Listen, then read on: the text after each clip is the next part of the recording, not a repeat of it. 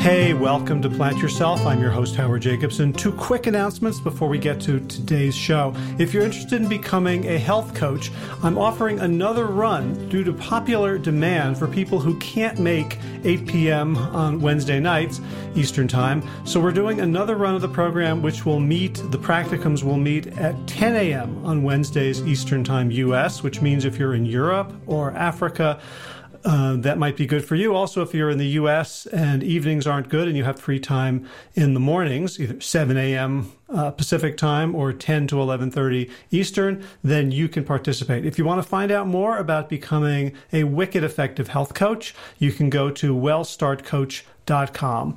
Second thing is, if you're not aware of it, Josh LaJaunie and I have a book that is free on Amazon Kindle. It's called Sick to Fit. And if you just go to Amazon and search for Sick to Fit, you'll be able to download it for free and read it on any Kindle enabled device, even a phone, smartphone, tablet, computer, whatever. All right, let's get to today's episode. Here's your Friday fertilizer from Plant Yourself. I'm your host, Howard Jacobson. Today's fertilizer is called platform 9 and 3 quarters. When we adopt a new habit, we often experience a honeymoon period.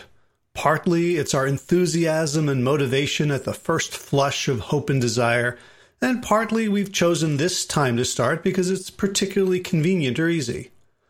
But the universe will test our resolve not too long after that. It can feel like slamming into a brick wall at the end of a runway. The weather will get shitty, and your morning walk will become unpleasant, treacherous, or even impossible. You'll strain your back muscle and have to rest and rehab instead of continuing your 5K training. You'll get sick, or your kid will get sick, and you won't have the time or energy to devote to shopping for and prepping your big salad and green smoothie. You'll resent the obstacle. It will feel unfair. It's like the universe is telling you, nope, not for you. But that's not what's going on at all. The obstacle is the way. The universe is actually moving on your behalf here. The universe, first of all, wants to know are you serious about this change? It wants to see commitment, resolve, resilience, hunger for betterment. And second, the universe wants to harden you up because life isn't easy or convenient. That's not the story you incarnated into. Something is always going to get in the way. And as the Stoics knew, the obstacles are there not to piss you off or make you give up in despair. The obstacles are there to make you stronger. Just like a beloved teacher will keep challenging you with harder and harder work once you've mastered the easy stuff. Choose your own adventure. Maybe your next step is to make friends with shitty weather. Our ancestors didn't have a choice in that regard, but you do. Maybe your next step is to bounce back from the muscle sprain to prove to yourself that this time will be different from all the times you quit in the past. Maybe your next step is to ask for help with shopping and food prep from a partner, from a nearby sibling, from a neighbor, instead of being so damn proud and self reliant. Because the alternative, feeling sorry for yourself, will get you exactly nothing. And it's hard to describe the exhilaration that arises when you look an obstacle in the eye and refuse to back down. When you regard the obstacle as a challenge, as a sparring partner, as a stone upon which to sharpen the blade of your resolve. Platform 9 and 3 quarters.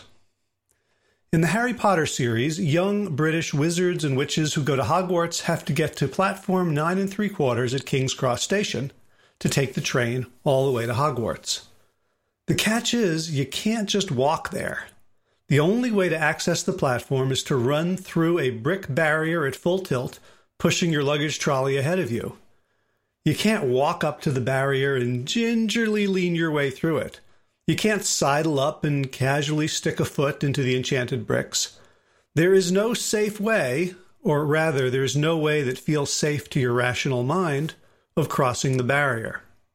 The barrier is not an actual physical barrier, it's an illusion, but a very convincing illusion. And that's what makes it an effective sentinel of the threshold between past and future.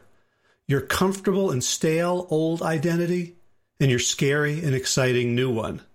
Crossing the barrier requires courage, commitment, and the triumph of faith over doubt.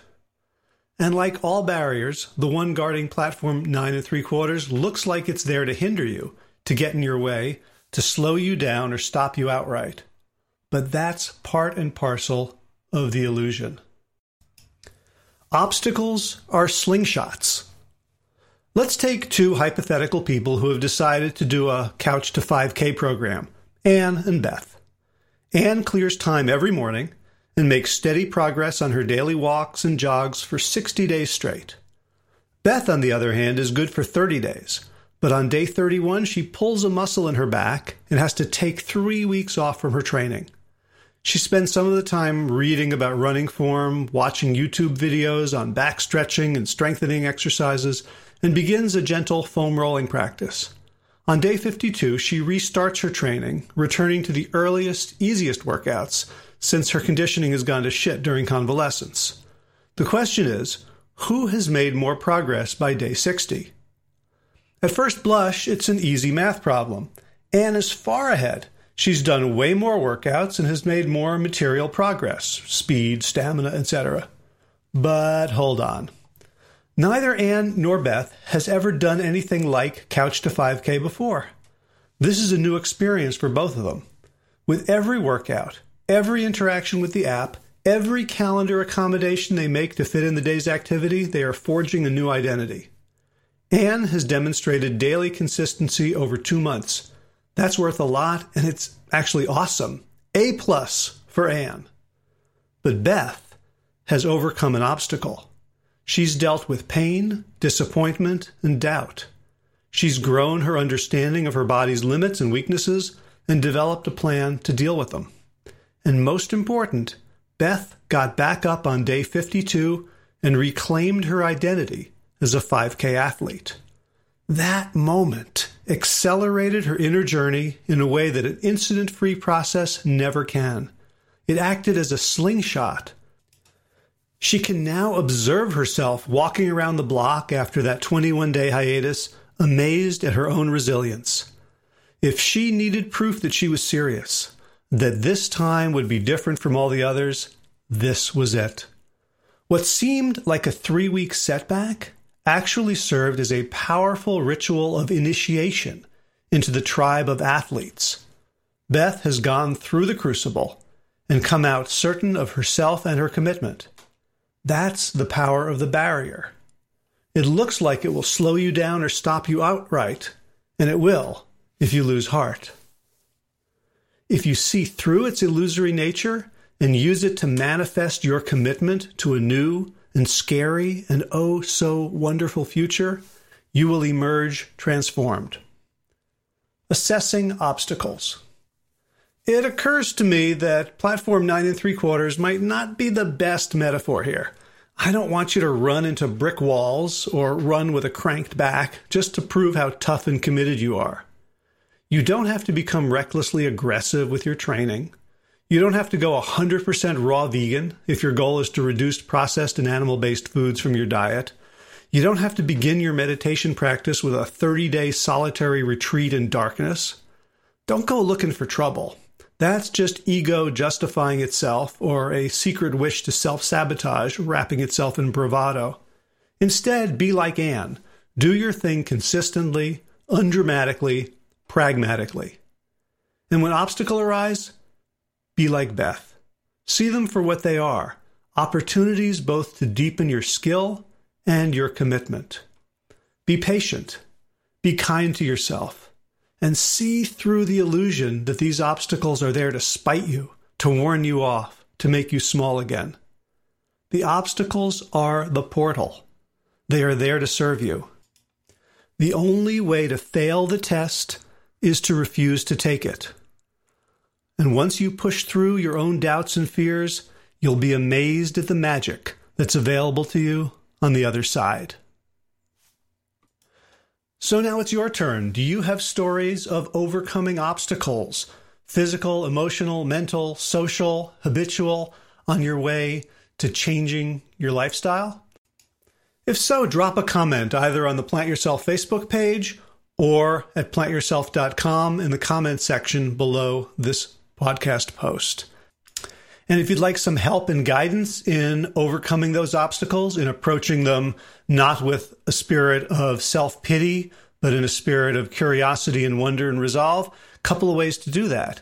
You can hire me as your coach. Check out plantyourself.com slash laser, L-A-S-E-R, all lowercase, to find out about my signature one year unlimited laser coaching program. And if you want some in person support, Josh LaJaunie and I are running retreats. The next one you can sign up for is June 4th through 7th. That's a Thursday through Sunday, and it's in Pittsboro, North Carolina. And you can check that out at sicktofit.com slash NC, lowercase n, lowercase c. That's it for this week. As always, be well, my friends. So, if you appreciate the Plant Yourself podcast and would like to help support the mission of the show, there's a few easy ways to do it. One is to just go to wherever you get your podcasts and leave a review. Let other people know about it. Give us some stars, give us some love. And that really helps us be found by more people. Something else, of course, you can do is let someone know about this podcast. Someone uh, who you think would benefit. Send them maybe a couple of episodes that you think would uh, pique their interest, or just uh, ask them to subscribe in general. And third, you can join arms and become a patron, a financial supporter of this show. You may have noticed that there's no advertising in the show and it's free for everyone and it's supported, paid for by those who can afford it. So if you would like to make a one time contribution or an ongoing monthly pledge, you can do so at plantyourself.com slash gift. All right, time for thanks. Thanks to Will Ridenour for allowing me to use his beautiful song Sabali Dawn, The Dance of Peace. You can find more of Will's music at his website, willridenour.com. And of course, thanks to all of you Plant Yourself podcast patrons. Kim Harrison, Lynn McClellan, Anthony Disson, Brittany Porter, Dominic Maurer, Barbara Whitney, Tammy Black, Amy Good, Amanda Heatherly, Mary Jean Wheeler, Ellen Kennelly, Melissa Cobb, Rachel Behrens, Christine Nielsen, Tina Sharp, Tina Ahern, Jen Filikanovsky, David Vizek, The Mysterious, Michelle X, Elspeth Feldman, Leah Stoller, Alan Christensen, Colleen Peck, Michelle Andrews, Josina, Sarah Durkis, rhymes with Circus, Kelly Cameron, Wayne Pedersen, Janet Selby, Kara Adams, Tom Franzek, Jeanette Benham, Gil Assert, David Donahue, Blair Cyber, Torona Vizo, Gio and Carol Argentati, Jody Friesner, with Ann Thunderberg, Misha Rosen, Michael Warbeck, the equally mysterious Tracy Z, Aviva L, Alicia Lemus, Rebecca Hughes, Val Linneman, Rhymes with Cinnamon, Nick Harperson, Martha Bergner, Susan Ahmad, Molly Levine, The Inscrutable Harry R, Susan Laverty, The Panda Vegan, Craig Kovic, Adam Sharf, Karen Burry, Heather Morgan, Kelly Machia, Deanne Norton, Bonnie Lynch, Plant Happy Oregon, Sabina Kurtzels, Nigel Davies, Marion Blum, Teresa Copel, Julian Watkins, Breed O'Connell, Shannon, Hirsch, Shannon Hirschman, Linda Ayat, Holm Hedegaard, Isa Tuzawa, Connie Hainline, Aaron Greer, Alicia Davis, Heather O'Connor, Carolyn Jensen, Sherry Orlikowski of Plant Powered for Health, Karen Smith, Scott Morani, Karen and Joe Crabtree, Tanya Lewis, Kirby Burton, Teresa Carell, Kevin McCauley, Elizabeth Rothschild, and Jesse, Cheryl Dwyer, Jenny Hazelton, Valerie Peltier, Peter W. Evans, Colleen Harrison, Justine Divitt, Joshua Summermeyer, Dennis Berg, Darmy Kelly, Laurie Fanny, Linnea Lundquist, Valerie Hummel, Emily Iaconelli, Levy Wallach, Rosamund McAtee, Dan McCorney, Stephen Lehman, Patty DiMartino, Mike and Donna Karts, Deanne Bishop, Bill Brielf, Gunter Schmidt, Marjorie Lewis, Kelly Molden, Tricia Adams, Ian Kramer, Nancy Sheldon, Lindsay Bayshore, Gunn Marie Hagan, Tracy Gullis, Laura Heeden, Meg from Mama Says, Rochelle Kennedy, Diana Goldman, Stacy Stokes, Ben Savage, Michael Kay, Holly Butler, Diana, David Hughes, Connie Rogers, Claire England, Sally Robertson, Param Ganchi, Amy Daly, Brian Tourville, Mark Jeffrey Johnson, Josie Dempsey, Karen Schmidt. Pamela Hayden, Emily Perryman, Olga Sidorowska, Allison Corbett, Richard Stone, Lauren Vaught of Edible Musings, Aaron Hasty, Sean Owen, Sagar Nayak, Erica Piedra, and Danielle Roberts for your generous support of the podcast. That's it for today. As always, be well, my friends.